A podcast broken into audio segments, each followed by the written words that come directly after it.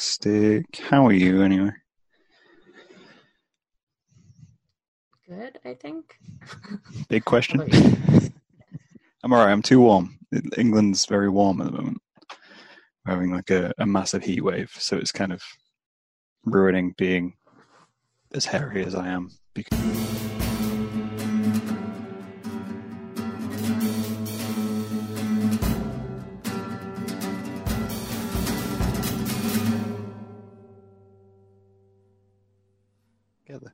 Um, cool. We'll, we'll crack on then, if that's cool. Um, and I'll do the same as I usually do, where I'll let you introduce yourself because I struggle to introduce people. Um, so, who are you and what do you do? To be very formal. It's Crash Reynolds, and I make zines. You do. That's a good answer. That's a solid answer. For anybody who doesn't know who's listening, I'm Graham, and and I do this podcast. Yeah. if you don't know by now, though, I, I would be scared that if someone was watching this podcast and didn't know that I was the guy who did these podcasts, that would be, you know, a hundred and something episodes in, I'd be like, "Who's this guy? Why is he coming on here? What's he doing?" Well, what if they have the I forget what it's called, like para, where you have face blindness? Maybe they wouldn't know. That's true. That could be true. I do look But they very could read the title. Never mind. They Never could. mind. Yeah. I I did kind of wonder because I was like I started thinking to myself, oh, I could introduce you. Um, obviously, I know you through like Instagram, Twitter, Reddit as Crash Reynolds, and I was like, I didn't know if you referred to yourself as Crash because I was like, didn't know if that was like your online moniker and you keep yourself private and blah blah blah. Uh, Um, so yeah, yeah, a little bit of that. Um, people in my real life also call me Crash. Not always, but I just it's one of those things where it's like it had been my nickname for a while because of um, just like my online like gamer IDs. okay, um, and Yeah. it's one of those things where it's like if you apply for a job they can easily look you up yeah, online and see the stupid shit that you say and so they can't because until they meet me and already know that i'm a fucked up person they they can't just search for me I don't feel like anyone should go into a job interview thinking they're like not a fucked up person. Like, I feel like if you're to sit someone down for a job interview, you should sit down and then you sit there and go, I wonder how fucked up you are. Like, com- and like you take your fucked up level and you just compare it. That's That's actually um why like one of the main reasons why I agreed to work at the job I'm currently at. The uh I went to the job interview and oh, some of the shit my boss said during the interview was like, "Yes, these are my people." I've had a couple of friends who like that who went for interviews, and I asked them how it went, and they said, "Well, we spent an hour talking about films and uh, D and D for a while." Mm. And I was like, "Okay." He's like, "Yeah, I just want to work there now." And I was like, "Do you want to work there, or do you just want to be friends with the guy who interviewed you?" it's just you've made friends at an interview. but Do you actually want that job? I'm not, not entirely sure. Not entirely sure. Um, Cool. So, I mean, I guess the, the my, my general question um, of wanting to get you on the podcast, you know, I wanted to reach out across the seas and try and get different opinions, different folk, and I was trying to think how how I knew of your work, Reddit. and it was, wasn't it? It was we we like randomly messaged on Reddit. Yeah, it was because um after I made my very first zine, I did not know where to go to look for people that also made them. hmm Um, and so I was like, well, Reddit has a subreddit for everything. I should look there. And then I posted the image of my zine. Some people asked me to trade. Um, I think it was only like one or two people asked me. And then a bunch of people said they would, but then like never responded to the message. Yeah, that happens on Reddit quite a bit. And then I like kept scrolling through all the zine posts until I saw like other people asking for trades and I think that's how I came up with I asked you, I was like, oh, gee, I saw you posted this like a year ago. Do you still trade that? Um, yeah, you and another guy named Chris Mitchell, who does Mhm. like, I think he's only done three zines that I know of. Um, but I found both of you on there. I find Reddit is like a really interesting place for zines because you you get a completely different audience, or I do at least, to what you get at like zine fairs. Zine fairs or Instagram even. Yeah, it's it's. I think even kind of like a brief search of zine, you get a very different um, kind of opinion and view, and the types of zines which are made as well. I Mhm. find incredibly interesting of what you get off Reddit compared to other places. And I don't know if that's I don't know if that's telling of like the subject matters. Um. I think it might be part of like a demographic Mm. type thing as well, because a lot of the people on Instagram they're already there because they're like artists or they're not always, but they're usually younger, and then Mm. Reddit is like a slightly different group of people, so it's usually more like a.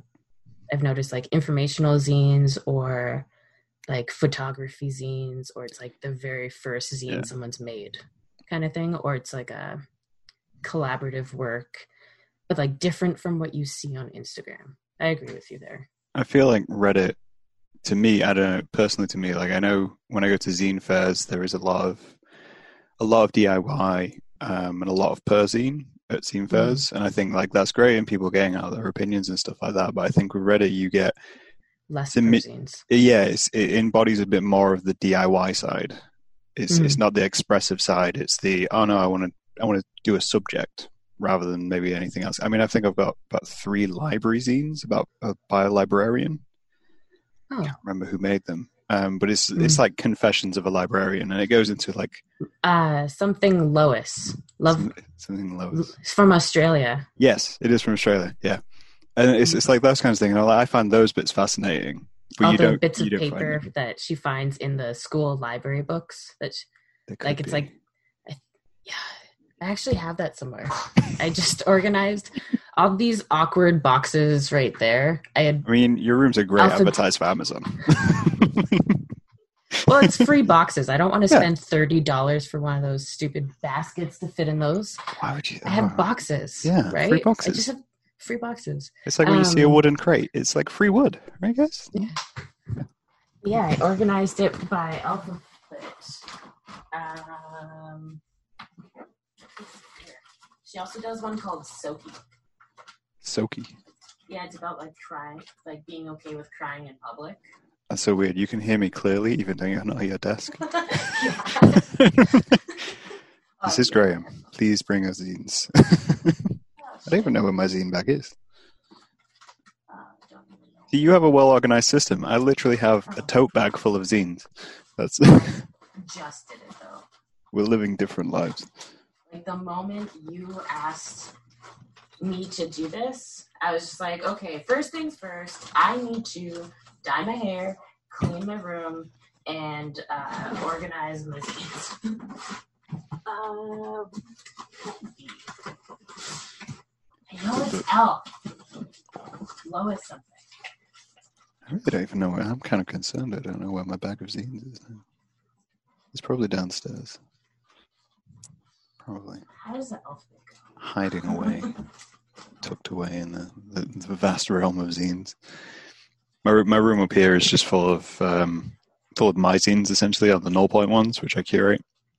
Um, so it's just full of staples and black and white copies of zines fluttering about.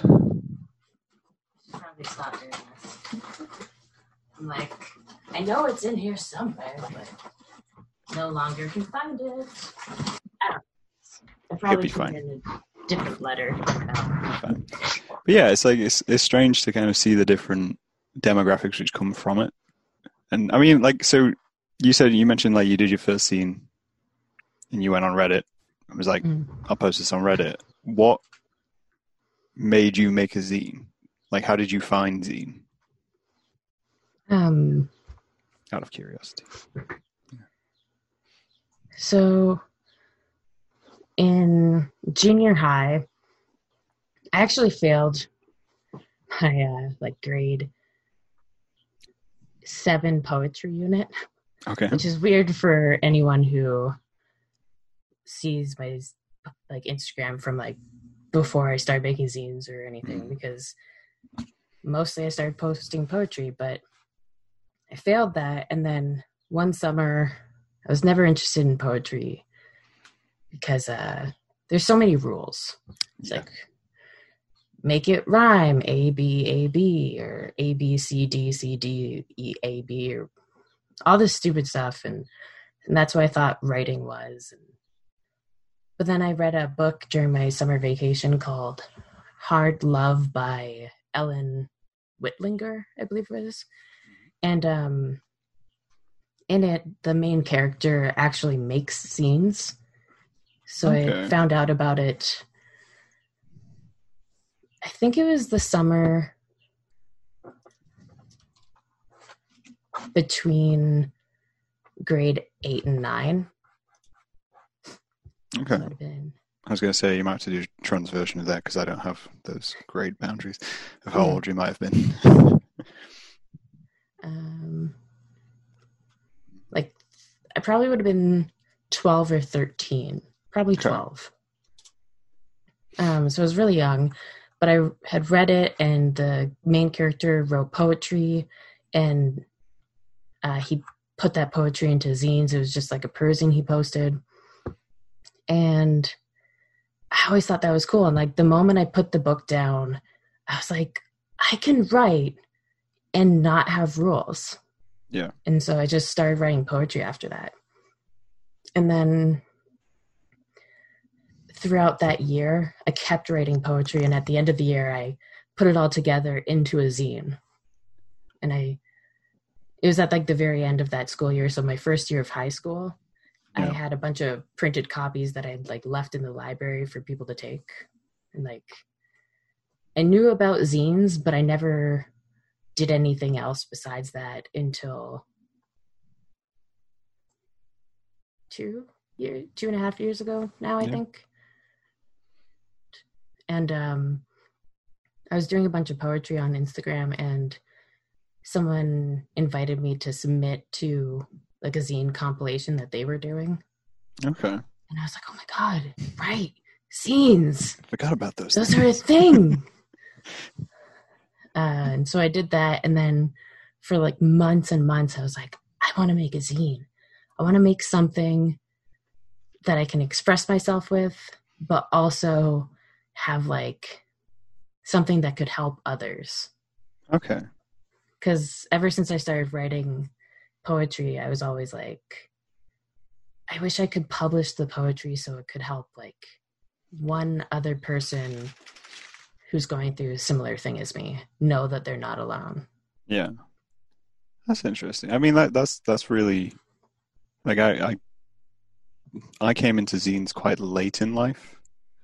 Essentially, like I I so I, only knew about zines uh, from the song by Harvey Danger, which is the Flagpole Sitta sign Seater, Seater song, and he says, "I want to make zines and Rage Against Machines," and that was the only reference I'd ever heard to zine. And you're like, what does that mean? And it's like, I don't know what that is. I'm a teenager. Let's go skateboard.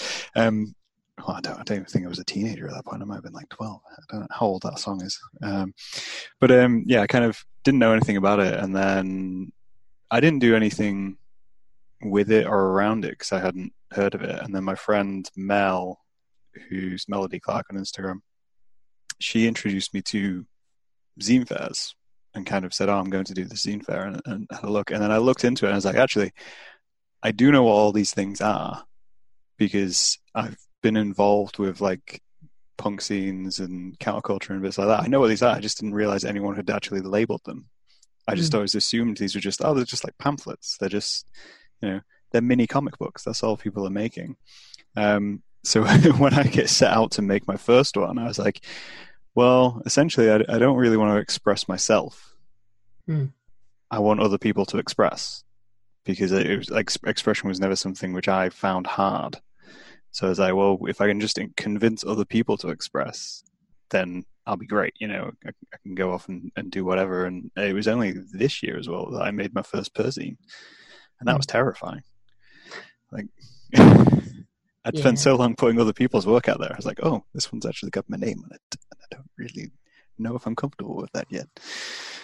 Yeah, because it's like it's stuff that you wouldn't mind sharing with like someone that you're close friends with in like a Mhm. conversation, but like if you go up to someone that you know like like a someone you work with but aren't like super close with and like the idea of handing them that zine it's like this is too personal Yeah. you're like i don't know them well enough to tell them any of this That's why I'm so Yeah. impressed. Like when you go to a zine fair and people are kind of handing out or selling per zines, and I mean, you're giving away like a really, a really personal part of your life, and they're going to have a Mm. different view of you based on what you hand them, because they they don't have a chance to learn the rest of you, so to speak. Hmm. So you're giving them this very specific part and saying, "Oh, this is this is part of me." You're like, "Oh, so this is part of you. This is this is what you do." Um, so I always think it's quite strange. I think I usually, if I if I do buy a perzine, I try, tend to buy like a couple or like a few, so I can get more of a view of that person than what I'm going to get in one single issue. Yeah. I don't know. I think I do find it quite strange. Um, see, I mean, do you go to many zine fair events? Is that something which you have a lot of in your area? no not usually there's might be like one or two a year Yeah. Um, but not many. Like the Broken Pencil, they usually do Canzine every year, but this year they didn't stop in my city, but the year before they did. Hmm. I went to the. I was going to say Toronto, but it's not the Ottawa one last year. I managed to squeeze my Yeah, way into you- because you uh you submitted to uh, the awards, and then you I had a table giving out the free zines. I did, and I'm not saying that I planned my holiday around doing that, but it, I may have planned my holiday have. around that. I wanted to plan a holiday around that, and by plan a holiday around that, have that be my holiday. Yeah. Well, my view of it was I wanted to go to Canada anyway, and I was like, okay, well, me being me and not really ever being able to stop working on anything, I was like, well, if I go on holiday, surely I have to be productive whilst I'm on holiday. What's a way to be productive whilst on holiday? I should just go give my zines to people and then give them to Broken Pencil. Get my 50 50 review, which was lowered. It's strange being reviewed as well. That's- yes. Ugh. I, I I had a I had a cheeky Google of you before because you know you, you got to research your guests a little bit, Mm. and I noticed that you have quite a few kind of different people reviewing your zines or have Mhm. reviewed your zines in the past. Um, and I was kind of wondering like how you feel about that, like getting reviewed. Um, I think reviews for zines are really weird because you can either just like, as a review, you're it'll either be like a s- short summary of what the zine is and be like, oh, I really like this, Hmm. or if you like pick it apart, it's like you're really picking that apart, or Yeah. like I don't know. I think it's strange like to I mean both was kind of going to zine as like an expressive format to take something which is so essentially um, raw Mhm. and then put it in like a critical breakdown of oh so here's how the writing is in his and here's how the the wordplay is in this and here, here's how Mhm. this is is in a way it kind of fascinates me to the point where I'm like I should make a zine about zine reviews yes. because it is it's one of those things that like you see so often you're like this is strange you're approaching it like it's a novel and you can't you can't consume it in the same way yeah. it's there kinda- was one review um done of mine i won't say who it was by but it really bothered me um when i first read it it actually made me really upset because i felt like they completely missed the the point and they also included a quote but the quote was misquoted. Oh no. And i was like but the word that they put in wrong like completely changed the meaning of what i had been saying. So okay. it's just like like you missed the point. You did it wrong. And i was just like heartbroken. But then like i looked up other reviews that that person had also written. I was just like oh like this is actually a good review from them. Right. Okay. Because I was like, ooh, Compared. like compared to compared to some of the other things he said, like he actually put thought behind what he wanted to say. Okay. I'm saying he. I don't mean- know. I'm pretty sure, but I don't. I don't remember. I'm just. Online reviews. I, I know. Yeah. I've kind of. Some null points have been reviewed. I want to say four times hmm. in, in its tenure.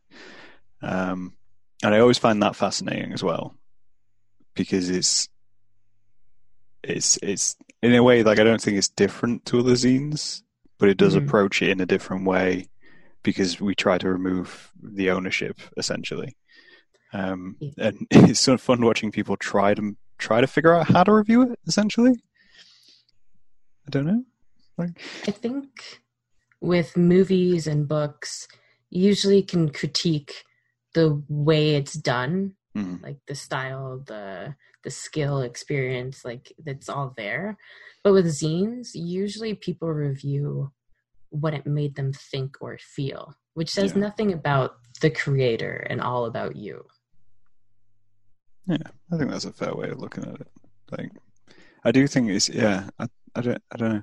Like, I mean, so when you you've obviously got quite a large zine collection, or judging from the box behind you, you have quite quite a large zine collection. Um, what do you go for? Like, what's your what's your go to zine Um, if you if you get chance? Because I only tend to buy them at zine fairs as well. Like, I don't tend to Mm. buy or order them unless it's like a trade online. I don't go out of my way to get zines. I've gotten a few comic or art zines, but usually those tend to be like way more expensive because it's Mhm. like an artist who's trying to make a living off that. It's like, yes, I would love to give you twenty dollars for this like zine, but like I also don't have the money to spend twenty dollars on every zine. Yeah. Um, but usually, I guess it'd be like perzines or mental health related or just like random bits. Some of them, I don't. I haven't done it in a while because I've been trying to not spend money. But I'd go to pretty much through like all the zines that like were reasonably priced and Mhm. didn't have like seventeen dollars shipping uh, to Canada because Yeah. usually if, if it's like someone in the US, they just let Etsy calculate the shipping and then it comes up with like a parcel pricing. That's that's Um, part of my problem with trying to get anything from you guys over there. It's just like, oh, a lot of this is oh, no, you won't. That's like twenty pound on top of it. I'm like, but it's like A five paper. How are you sending this with like twenty pounds? but it yeah it's because they um especially if it's like someone who hasn't sold that much they probably have only sold in the us and usually when i see that i'm like hey by the way you can actually send this as letter mail usually it costs about this um and usually they just thank me there's one guy who told me i was wrong and then i sent him a screenshot of the information of like well because he told me he sent it in like a specific size of envelope. I'm like, well, your little zine that's this big doesn't need to be in an envelope this size. So you, if you Yeah. put it in a smaller envelope, you can actually save ten dollars on shipping. Save your money on envelopes as well. Yeah. um. Yeah. Besides the one person, everyone else was like, "Oh, thanks, I didn't even know." And that's because Etsy just has the parcel pricing, not letter Yeah. mail. I do. I um, found found it quite interesting seeing how people price zines differently. Yeah.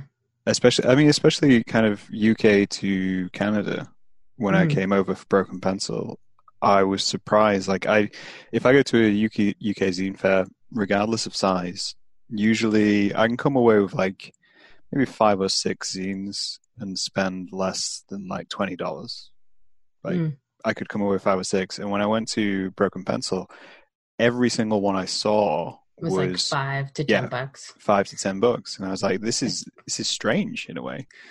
It it's really weird because one of the things is um, I've noticed is a lot of people will have it professionally printed and folded and turned into a booklet, and so that puts the cost up to like three to like six dollars for them to just have it printed. Yeah because they want like a specific color or they just don't have a printer at home and they thought that would be easier. Um, and because zines aren't as popular here as in the UK. There's not as many like printing services that do allow for that. So the ones that do are just so expensive. Um, I've even looked into it too, and it's crazy expensive, and like that's the main reason I think. Oh, that's Um, interesting. I, Yeah, it's just I, I find that kind of cool. Like, say kind of cool. That's a weird choice of words there, Graham. Um, interesting. I find it interesting, intriguing. There's be- there's better words. There's more words here somewhere. I'm English. I can work around words. Um, I've I find it interesting now that a lot of people do get their zines printed, assembled, collated Professionally, professionally when right? the origin of it was a photocopier and a stapler.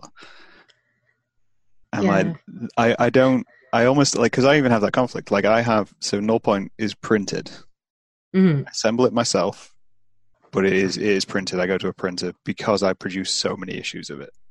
And Yeah. I'm like, it just removes the thing. It doesn't cost me much. I know the printers, so it's like cut rate price. Um, and I almost feel like a charlatan at some zine fairs because I'm like, well, mine, I, I didn't hand print mine. You know, I didn't print it at home. I haven't got like a laser Well, printer. But the thing is, initially, that's what people did. Not everyone just had a computer and printer at home. They would go to a photocopier and like put a piece of paper down as it was printing, like drag the paper to give it like cool wonky effects. Yeah. Like, if anything, that's more like what people initially did with zines. I like the idea of it being kind of antithesis, like the antithesis of like a handmade zine. That I'm producing this mass dis- mass produced disposable item, which happens to be full of all this personal work. I was like, yeah, you know, I- we're, we're putting a lot of effort and work into this. So yes, but I could produce it like we produce, I don't know, toilets, just on a production line, guys, and we'll throw them into the world. I, I don't know if that adds adds value to people's work, whether it's like handmade and hand cut, and or whether It's it's like- not. Photography zine, I kind of understand wanting um, to have it professionally done because printing it at home on like just like an inkjet or even laserjet printer versus like having it actually put into a book form like you there's details that get missed and colors get changed and they understand that and i understand like some artists wanting to do that too but if if your zine ends up being like 15 or more dollars that's just a book at that point. It's no Yeah.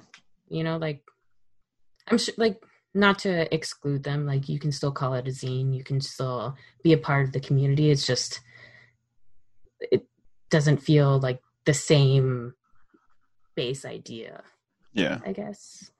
Once you've kind of put that extra price onto it, it's it's because I think then as well you you getting into that stage of where it's no longer accessible yes to the community. Yes, because not everyone. There's one that I've seen um, that I really, really am interested in, but it's like thirty dollars, and I'm like, but thirty dollars plus the shipping of an actual physical book. It's Yeah. like uh, I don't have forty dollars to buy this. Like that's not something that's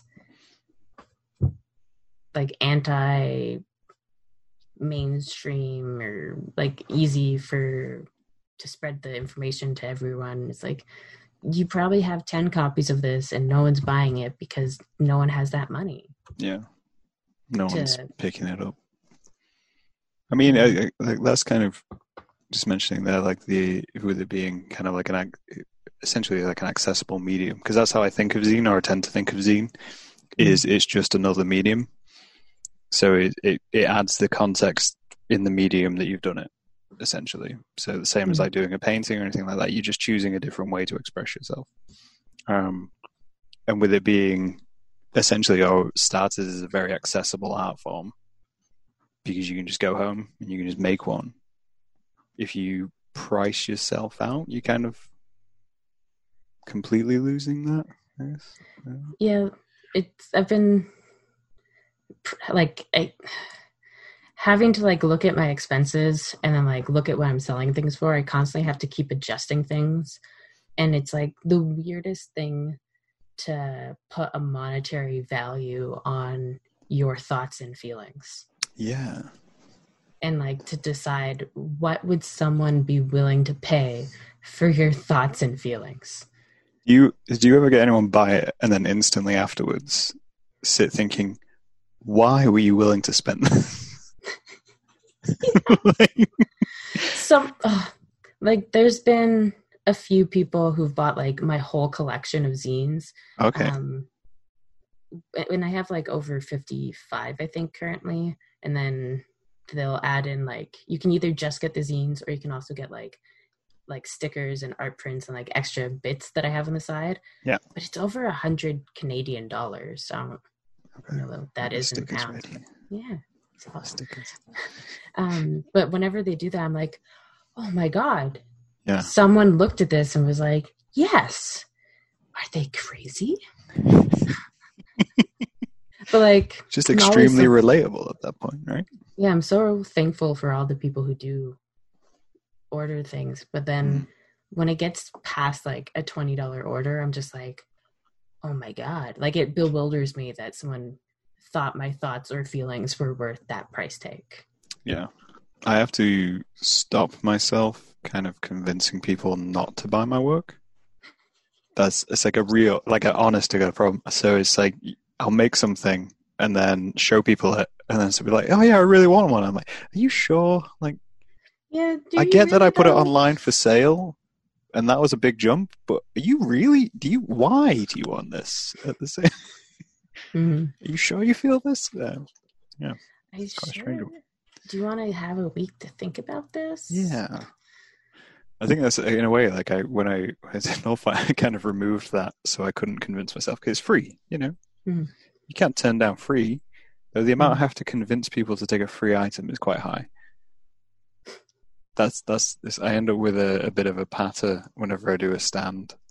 Uh, oop, breaking things, um, and I just kind of like end up going, yeah, no, it's free. Don't worry, you know, there's no hidden charges, no no cost expense here. You, you can just take one, and then you have to convince people because they get so scared that I something think might it's happen. also if they're at like a zine fair, they also are like they know that you paid money to have it made, like Mhm. some form of money for the paper or the ink or the staples, and you put time into folding them. Um, and so I think it's more like they're scared of not showing their appreciation. Right. I could see that. At the same time, I see it as a disposable object, Yeah. which is the problem. It's like a napkin with words on it. At least that's how I try to think about it. I don't think it would clean off food from your face very well. It might. I don't know. No, try. Maybe that's the next challenge. Make one which you can clean food. It doesn't absorb well, so it'd more spread it. I could print it on like tissue paper though. No, you no, don't. It's do like I could take napkin. You you can get printed napkins. Subway has loads of them. I could get printed napkin. But I and do a thought we were talking about not doing that. we just spent like 20 minutes talking about not doing that. What are you talking about? some part of me really like so when I made so the perzine I made made recently, I say I, I have to really catch myself because I saw it written before I saw it pronounced, Zine. and I say Zine because that's how it reads. Um, and I kept It's getting told off. Short for it. from magazine. I know, but it's, it, it's got an e on the end, so the i gets pronounced. Um, so when I made the the per uh, per zine, I kind of I I set out to make the polar opposite of my previous zine. Hmm. So null points are really fairly mass produced.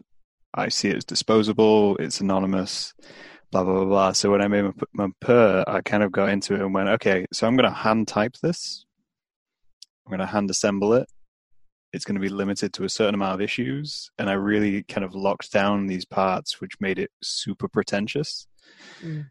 Um, which you know I found quite fun, but it really made me now want to make like a corporate zine because part of me just th- there's an edge of me which likes trolling communities of different parts of communities, and I do it with the out scene as well and poetry and everything like that. But I'm just like, oh, Mhm. what if we had like a really corporate zine, like I know what you branded, sponsored, has adverts? I've also thought about doing that, but like, because I don't know if you have them there, but here we have like different communities have like a newsletter that they mail out, and the inside of it, when you, yeah, it's I keep I've been keeping them uh, so I could like find cut and paste stuff from it, um, and like during uh like the first month of COVID being a thing, Mhm. it was like uh, to whoever started planting trees in the little park, you're not allowed to do that. You can't just plant trees wherever you want. You have to like register them with the city so they know that they have to take care of those trees. And I, don't, I was, it's funny because I kept I kept passing by that street and being like, why are there so many holes here? because someone planted trees and then someone else came and dug them all up. I love the fact that the trees have to be like regulation, but I also love that that's now a form of vandalism. is planting a tree. someone was at home during quarantine and they were just like, you know what? Let's just plant some trees. Let's just like make this a prettier Yeah. neighborhood. And someone's like, how dare you? You need to regulate those. I once I read a great thing, which was it was so you um do you know about the purge? Yeah, like, I Um, haven't watched them, but the I premise know the of- premise yeah. of it, yeah. Um, and it was basically just like imagine being in the purge, but you don't want to actually break the law for nefarious means. Hmm. So instead, you want to start like an allotment without a permit, and you want to go paint a wall a color which you weren't allowed to paint a wall, or Mm. maybe start a community group. And it was just this long list of different things people were unable to do because they couldn't get the paperwork or couldn't afford it in one way or another. It's like you just have this whole like weird artisanal community pop up over one night of the purge while the other half of the country is killing themselves. Yes, don't quite know. I Hmm. also have random thoughts like that. So it's like I I've had this thought for a long time like I don't know how to get the information out to the people who need to know, but essentially where I live, Mhm. if you put graffiti on a business's building, that business will get a letter from the city of Calgary saying that they have to paint over it and take care of it otherwise they'll get fined Okay. because we have like a vandalism bylaw of some sort like if you have graffiti on your building or your property you'll get a notice like hey you have to take care of this. If you don't you'll get fined because we're trying to not have graffiti everywhere. Okay. and i wish there is some way to let the people know who keep doing that that it's like you're not doing anything for anyone putting your graffiti here. If you want to put it to the man put it on like government owned property Mm, not like a small business owner's property because that small business owner just has to go and Yeah. get like a bucket of paint and spend a weekend painting their like the side of their building whereas like if it's just like a bus stop or whatever it's like that's the government and like taxpayers dollars but like it's not a specific person who has Yeah. to pay for it You're not harming like an individual. You're harming like a, a municipality. You're painting a weirdly dystopian picture of Calgary where you can't play, paint trees. You're not allowed to graffiti things. but it's just like I really want to make like a hey, here's where you should put graffiti if you want to have graffiti. well, Like that's a that's- how to graffiti zine. I mean that's how to stick it to the man actually. Yeah, I mean that that's kind of come out like recently. I mean, obviously there's been all the um, like the Black Lives Matter protests, and like obviously the increase in protesting is quite high. Um, Mm. And I kept seeing like these, they were kind of like tongue-in-cheek posts of how Mm. to protest, and it was here's how to protest effectively, or here's how to do this, and it was like, oh, it'd be a real shame if people started making their protest board out of like pieces of plywood, which can also be used as shields. Or Mm. it would be a real shame if you did this and it cut off the power to this area so the police couldn't contact each other. And it was this really long list of like slightly anarchistic. Like yeah, it's not specifically saying it, yeah, but it definitely is implying it. it's not encouraging that you go out and do this, but it's saying Mhm. if you're going to go out and do this, you can do it effectively if you did it this way.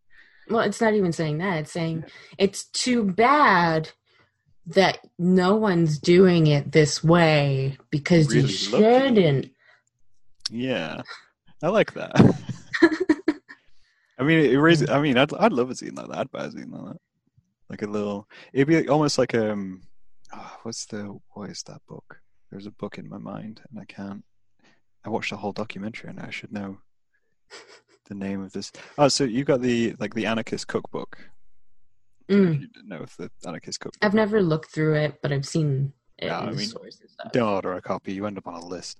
Um, Like, it seems pointless to order something like, to which spend can get as a money on an online. anarchy. Yeah. Well, you know, you got all those Right. revolutionary T-shirts, don't you? Which uh, But that's what you want to do with the napkins. You want to have a corporate anarchy. Like, don't stick it to the man, but buy this highly produced book. well, this book, Yeah. But Buy I this like, napkin. I like the idea of like local anarchy zine, which is just kind of weirdly helpful, uh, but also not helpful in any way. Shape. or- It's like you wouldn't end up on like a, an FBI list or something like that. You just end up on the local council's annoyance list. It's like, have you met this person? No. What are they doing? They're telling people where to graffiti. Like, you know, they're Well, telling them where they can plant telling trees them without where people not knowing. to graffiti. Yes. That's where I want to do. Yes. All of the places are accessible. I actually saved because the the thing was online Mhm. uh, on their online newsletter, and I saved it. The headline was "Please don't plant trees on city property without city permission." It just makes me really. It's like I don't know. It just makes me want to go plant like random herb gardens and just see what happens. Given that we recently had a local community member plant some trees in the green space on such and such Ave on the dog park and on the boulevard, the city has provided the following key point. Trees and shrubs are regulated under the street bylaw under section 68 of 6.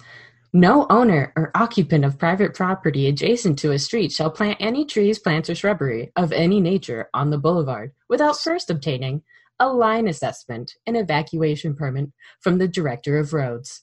That is so on, on top of it, though. Like, how long were they there before someone noticed? There's been like an overturned shopping cart three streets away and nobody's moved it. but someone puts a tree down. It's like, Like it goes on to explain why, and I understood it because like if you just take it from a certain area Hmm. and you don't technically put it in like isolation first, you could bring um new like bugs or whatever to that environment that isn't there and that can mess with the ecosystem. whatever. Of, Yeah. yeah. Like I understand it, but it's just what? it's a weird way to go about it. Like, it's. Well, it was just great because for a whole month I kept seeing these holes, and I was like, "Why the hell are there holes there?" And then I see the newsletter, and I'm like, "Oh my god, this is the most awesome thing I've ever read in anything." This someone printed this out and sent it to everyone. I love the fact that someone had to write that. Like, someone had to sit down and go, there's rules on this, right, guys? Like, Oh, the best part trees. is is that someone was like, "I want to make my neighborhood look pretty while I'm stuck at home," yes. and then a different person was like, "I'm reporting this. Get these trees out of here." Such a conflict of yeah i'm going to make things nice. It's like no fuck trees and fuck everything to do with them. How dare you put that there? It's I- it's it's just, i don't know like i feel like that comes into rolling back to zines. I feel like that's the thing which gets in zines as well. Like Mm. you you end up meeting people who think there are rules for making a zine or rules on doing that. I mean we've kind of we kind of touched towards it when we were saying like you can't charge too much for it like you can and yeah. you can still call it a zine but like it it becomes just like a different subgenre Yeah, it's from like it's not main not like a general zeitgeist zine, which is just like out into the world. Um, what are you drinking, by the way? uh grapefruit beer Grapefruit. Yeah. Hmm. I thought it was Yeah. sake at first. Like it's only like a really thin ball. Mm. it's a it's Stiegl Radler brand and i just like the taste of theirs the best i think it's like a light an extra light belgian beer it says 50% beer and 50% juice Fifty percent beer and juice. Yeah, it's only two point five percent alcohol. I just like the That's taste. I don't really. Yeah, I don't really like the taste of beer. I think the closest beer. I've had to that is like when you get. I think it's in the UK. It's called Black Velvet, Mm. and where you mix cider and blackcurrant juice. Yeah, no. and that's that's yeah, that's strange. But yeah, back to the point. Um, just saying, like I I always find it strange when you kind of meet people as well who, like, I've met people who told me what you can and cannot make zines about. And that's I've never done that. Anytime I go to explain zines to someone, I'm like, you could just have a fucking like elastic band with words on it, and if you call that a zine, it's a zine. Oh, I could make that zine. Make that zine. Like get one of those like huge elastic thick bands Yeah. for like file folders and just And write a little you thing put them it. into a ball, and then you let people just peel off one at a time, and then they take it away with them, and you instantly made a, a new trend. What about half like partially paper mache but like not fully so you could peel things off? Mm. That could be interesting. I know a friend of mine, Sue's made a. She made one out of um, oh, what is it? You know, like baking clay. So it's like a it's like a clay zine.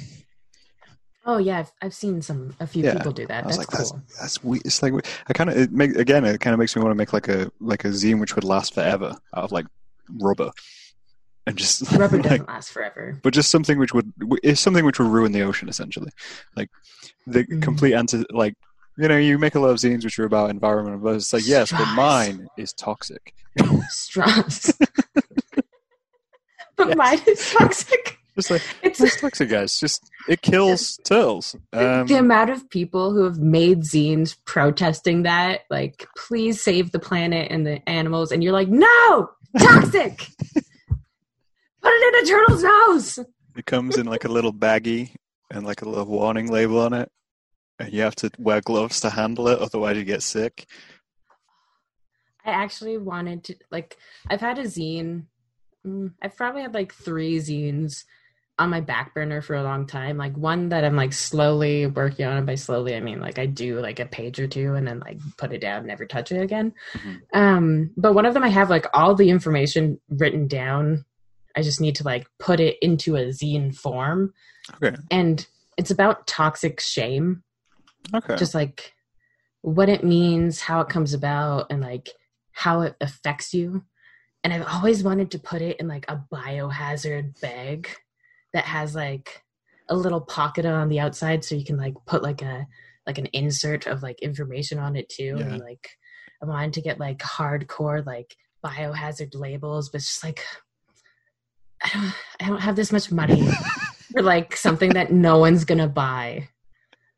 But I don't want to just make it myself because I want one of those like Yeah. actual official ones where it's just like this is like nylon tag. Like whoa. one of those ones like when you seal it you could never reopen without damaging it and like though as soon as you said that all i could think of was like if you took like old bean cans and then made little like little barrels you could fill them with little like toxic zines and then put like nuclear logos on the side Do they actually have to be toxic or can we just pretend they're toxic and share them with people? i mean if i was making them it'd probably just hurt you um Because you could always just get the your napkin zines and like roll them up and put them in like a slightly dirty can.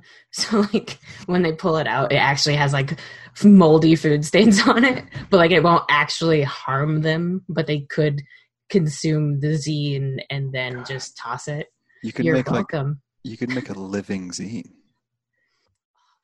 Apparently, you could put it in like a little barrel with like an algae substance so then when you pull it out it's slightly deteriorated and then but it would continue to grow because of the algae.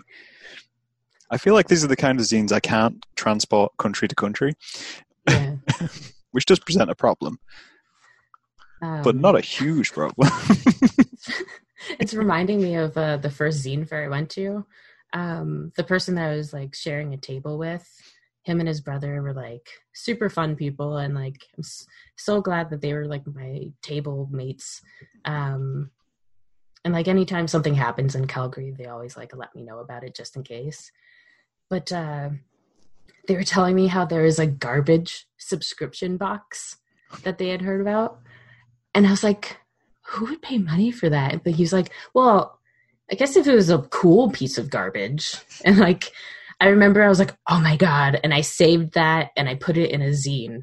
So it'd be forever quoted because even without context, it's just like, well, if is a cool piece of garbage. yeah I'm one of those people like I hear a ridiculous idea like that, and then two seconds later I realize that I'm the kind of person who would probably buy that. And I don't know if I hate myself a little bit for it, or where I'm like, no, I'm kind of proud. I recognized that I would probably pay for that. I know myself that way.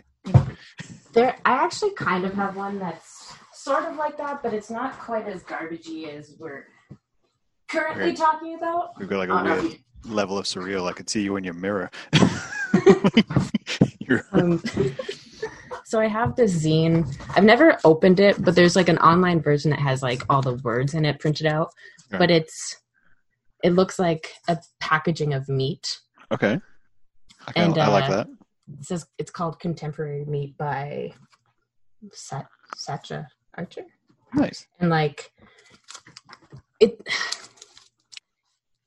it's supposed to be like that kind of thing we're talking about it's like a disposable thing like once i open this it will no longer be this you know Yes. like it's the way How long it's have you had that?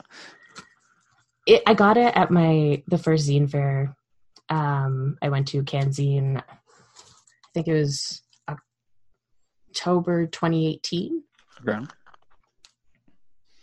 Yes, it was printed in July 2018. Um, but like the words on here, it says it repeatedly says name redacted in brackets. It's like name redacted lives in southwestern Washington State on the Long Beach Pencil- Peninsula and co-publishes name redacted with name redacted. He is the author of Name Redacted. Uh, 90, 900 pages, two volumes from Name Redacted, address redacted, $100 plus shipping and handling. His work has appeared in Name Redacted, Name Redacted, Name Redacted, Name Redacted, Name Redacted. and it was just like, it's the most interesting kind of like, Yeah. I was like, I need to have this in my life. Like, it's a piece of art that if you ever do decide to consume it, it will no longer be what it originally looked like. Yeah, you've altered it by opening it. And Yeah. This, you can't go back once you've done that. Mm. I thought that was so cool. And like, I feel like that's, I, I was just reminded of this when, Yeah. by the way, anyone watching this is from uh, theblastedtree.com. Uh, he does publishing of zines Check in out. Calgary. Yeah. He, uh, he helps like design and like makes them by hand. They're usually pretty cool. That's interesting as well. Like you mentioned, maybe three or four different like male zine makers, and whenever I Hmm. go to UK fairs, It's always females. it's always females. Like all, It's like ninety nine percent of female zines, and I always find that incredibly interesting. Of of the people who go to those events, but then the amount of zines which are also made and never Hmm. make it to those events. Um, but again, I think think that's different ways of different demographics. Yeah, like I think there's a lot of people who are male and make zines, but they're just not as prevalent Mm. in the community because a lot of the community, or at least recently, it seems, is either like just minorities. So it's like if you're um, like female or like LGBTQ plus or colored, like that usually gets more so. So if you're just like Yeah. a white man that's just talking about your life with like nothing controversial, like Yeah. people don't really. I can understand that. I think I think it's it's one of those things of if if like like, say if I tell a story about my life, it's like well we've heard this a thousand million times over because that's been most of media forever. Um, because you're just like a random white guy, and I'm like, yeah, that makes sense. You know, it- it's it's I completely get that it's not um necessarily for me those kinds of events. I do like I, I love going to those events, and I don't think I've filled out a, an application form and, for any of them which hasn't had that Mm. tagline at the bottom, which is uh, people with disabilities, LGBT, uh, etc., will be given priority. And I Mhm. always, I always see it, and I'm like, yeah, you know, I completely understand that. Um, but it's always interesting to see kind of the minority of. I mean, I've never met kind of like a a person of color who's male at a zine fair. I've met lots of black women, but I've not met a black man. And I was like, this is interesting. And I've, I don't know if that, again, I don't know if that's the UK being what the UK is um, and the cities which I've been to. But it's, it's always interesting to see the different in betweens. I want to say yes, but at the same time, I actually can't see anything in my head, uh, Yeah. so I don't remember. That's fair. I do. I don't know. Is it, uh, what is? I mean, I, I've had I've had the experience of uh, attending a zine fair, and then someone looked me up on Instagram and told me that I shouldn't be making zines. That was an incredibly interesting experience. Um, but again, like it comes down to people making rules about what is essentially an art form. Yeah, Yeah. that's that's kind of one of the things that like whenever I come across that, I like I just go like and walk away because I have so many things that I want to say, but I don't feel like my voice would be welcomed. Um, because so what if you're a white man? You also deserve to be able to have someone listen to you and be able to share your story because just because you're a white man doesn't mean you've never gone through anything horrible Yeah. it's kind of like Until I make my toxic zine, which hurts people. That's the most white man zine I could ever make. toxic the one which harms the environment and hurts people. it's just yeah If I could find a way to take money away from minorities whilst doing it, I'll have oh cracked the code. oh my goodness. That'd be you know what? They probably did do that. That probably did exist like 200 years ago. Probably. small publications that harmed the environment and took money away from the people who needed it most. Like oh my god yes. Yeah. that existed. I mean, it's essentially just propaganda, right? yeah You, like, just make small propaganda. Got to play into my wheelhouse of what, what I'm expected to make. You see, that's yeah. But you recently, uh, you recently made stickers as part of a Kickstarter. Was that like the first Kickstarter you've done? mm, yes Yeah. yeah How did it go compared to expectation and whatnot? Like, because I feel uh, it's such a weird platform. I find Kickstarter. There's like a, Mhm. such a mix nowadays. Like when it first started, it was very grassroots, very fund these projects, and now whenever I go in there, it's just full of like Chinese companies offering me tech I don't need, and board games which I'm never going to play, and I'm just going to sit in a cupboard. I'm like, what do I do? um so when i was setting it up i already knew approximately how much money it would cost and i think the amount of money that i set for the goal on the kickstarter Mhm. was like only 20% of that because i was like i don't think anyone's going to fund this but like a small amount of funding would help me get like a little bit of it versus like put it because it's like all or nothing Yeah. so if i put a higher goal and it doesn't get reached then whatever like it, i wouldn't get anything nothing would happen of it but if i got like a small portion then at least that was something um it actually did significantly better than i even thought like i i didn't even think i would get i think my goal was like 150 and i didn't even think that i would get that Yeah, it was good. It was good to see. Like I, I think, like I mean, I sometimes, um, not forget, but I'm aware that I like I so I like essentially fund my art habit is the way I put it. Mhm. Is like a lot of people spend money on like a lot of drinks or they go like do whatever, and I'm like, no, I, I spend like fifty quid a month on random art projects which don't make me any money. Mhm. That's what I do. Um, so it's always kind of cool to see little little projects kind of like pop up on Kickstarter and be like, yeah, we're funding some stickers, get some stickers. And I thought they were cool, Mm, cool little thing. How many countries did you manage to hit like with that? Because it, it, I feel like watching your kind of like social stuff, you have quite a few different people in different places who are interested in your work. I don't remember. I know there's some Canada, some US, Australia, and the UK. But I feel like there was another person that was like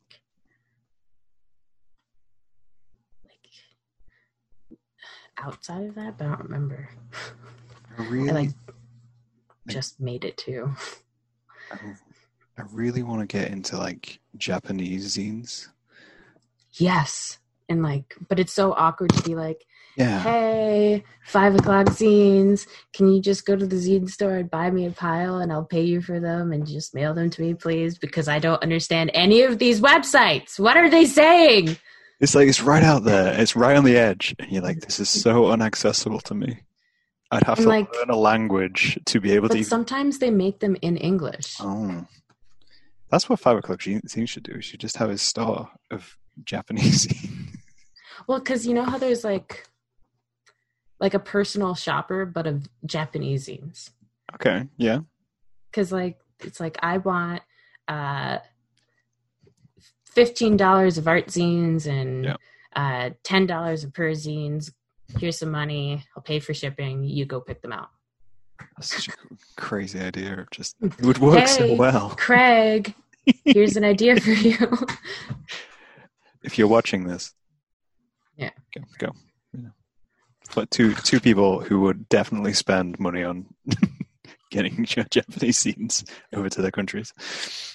They're I- so inaccessible. It is. I feel like there's a lot of countries that like because I, I I mean I knew zines were a thing. I knew they were big because in the like the 80s in the UK because of the music scenes Mhm. and stuff like that, and like I knew the US made it big.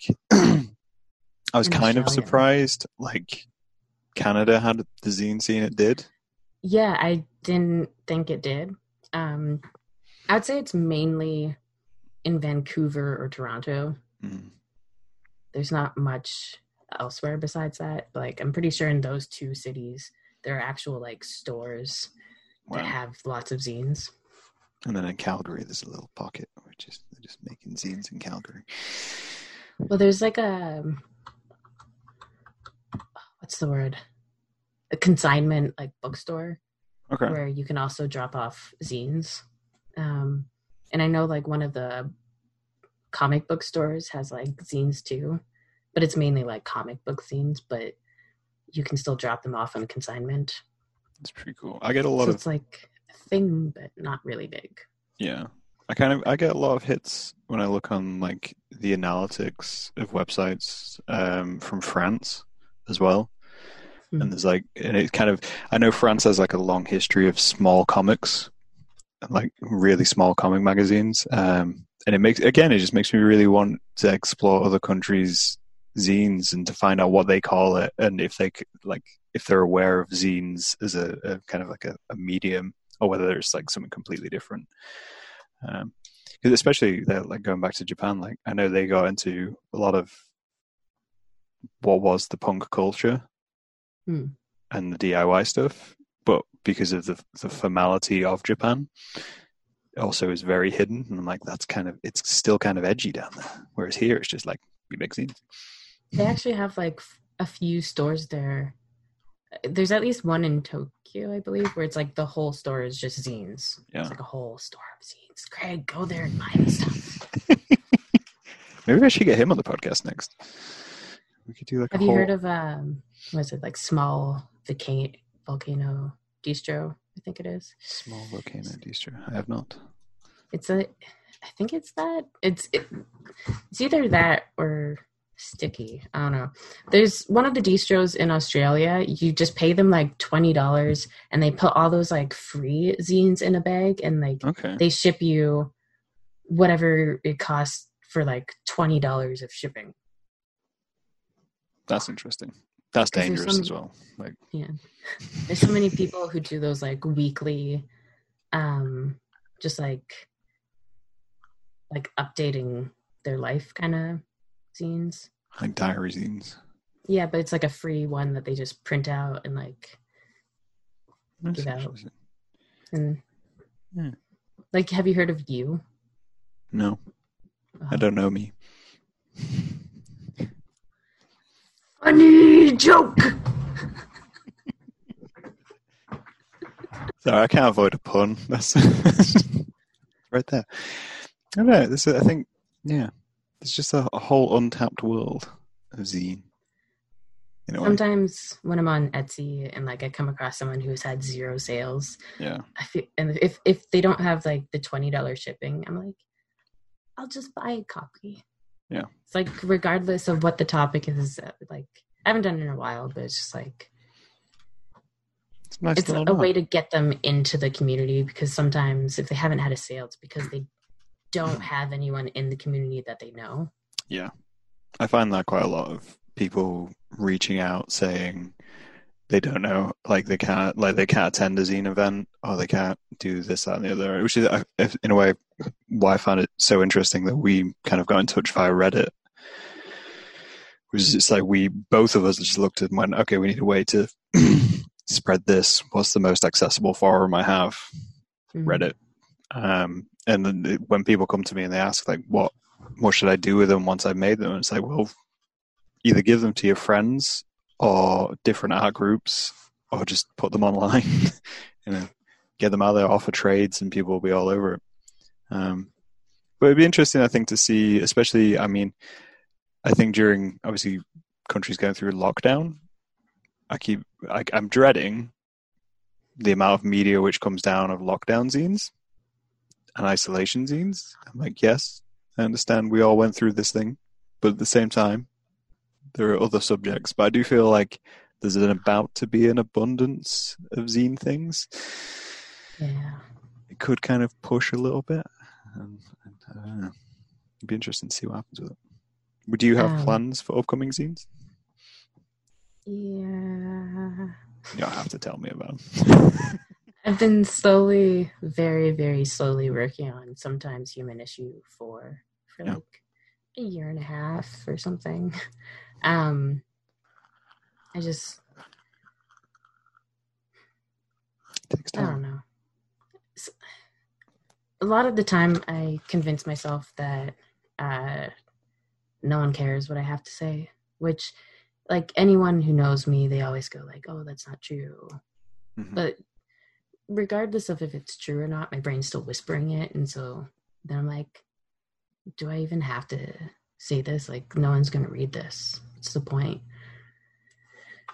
but that isn't really initially why i started making zines it's just i like to make zines to because otherwise i won't express myself otherwise Mhm.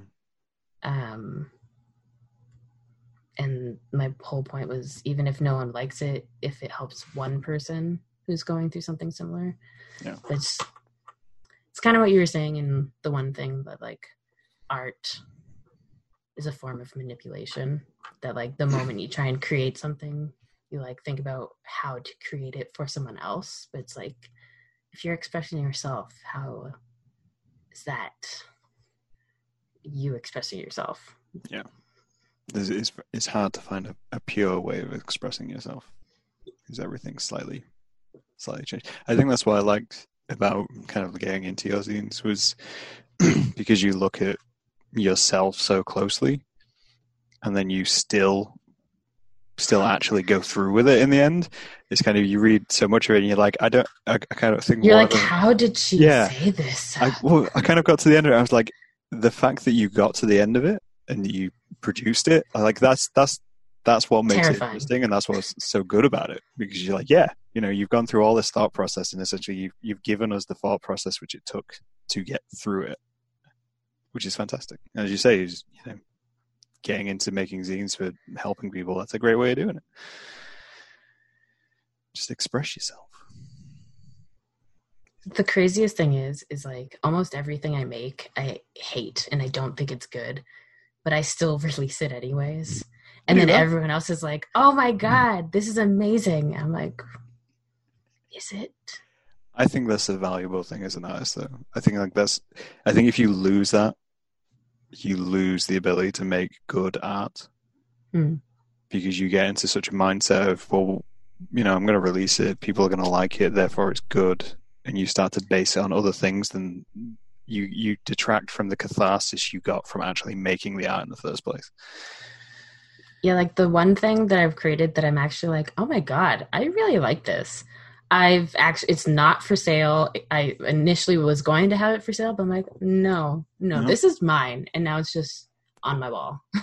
Nice. No one will ever be able to have it. It's fucking mine. Uh, Right. I created something I liked, and it is not for sale. I did mass produce it though, but Oh. the original is not for sale. Okay. It's like my uh, the art print. Okay, yeah, that one. Yep. This like, one the- is a slightly faded background. well, it's spray paint. hmm Well, this one's a like an edited version though because I took a just like a camera photo of the actual painting Yeah, and uh the lighting was weird. It's, trying to photograph paintings. Is... uh, uh, uh, uh, Okay. no, that's that's BTS. Um, it's on my wall. You can kind of see it there. Yeah, I can see that. I have a lot of things. I Your just wall's ignore cool. all of that. You're like, oh my god, why are there dolls? I was I like, like this is, this is action, man. Just chilling out. no, I think that's a I think that's a valuable kind of lesson slash insight to round this out on. Whilst you correct your camera. oh no, yeah, I mean, yeah, I think zines are they're one of those things which I think you can do anything with, and I think that's that's the message I try to give people when they make them or get into them is that you can do anything with them and try not to set rules for them. Mm. And just yeah get them out there as much as possible. Because it might it might be about the actual process of making it rather than actually producing it. yeah, the I've tried explaining zines to a few different people that like cr- have created art, and I remember one of them was like, "Oh no, I would I could never do that. I'm not a good artist." But it's like you don't have to be a good artist. Yeah. you don't even if you're a bad artist, you can still draw. It doesn't have to be perfect. You don't have to be the best. The whole zine is just about expressing yourself, and it doesn't even matter if you fucking like it or not. If you put it out in the world, that's something. Definitely. Definitely. I think that's a good point to end on. Do you think? Yeah? Wasn't bad for an hour, that, was it? well, thank you for coming. And, well, I say coming, you, you're like millions of miles around the country, Millions. like that Holy direction. shit. Depends which way around you go, I guess. Well, I'd have to leave that way. Yeah. That's you don't have to go direct route. You can like, Uh, uh, Oh. Oh. Oh no, I can't see where I am. It feels like it's different. I spent so much time having my camera be in a specific place, and now I'm like, this isn't. and then you moved it to show us the wall, and then it went. Well. But no, thank you, for, thank you for coming, and thank you for chatting, for chatting to me. It's been lovely to talk to you all. And, uh, yeah, I think we'll call that there. Thank you, Crash. Magic. I will stop recording, and that will be.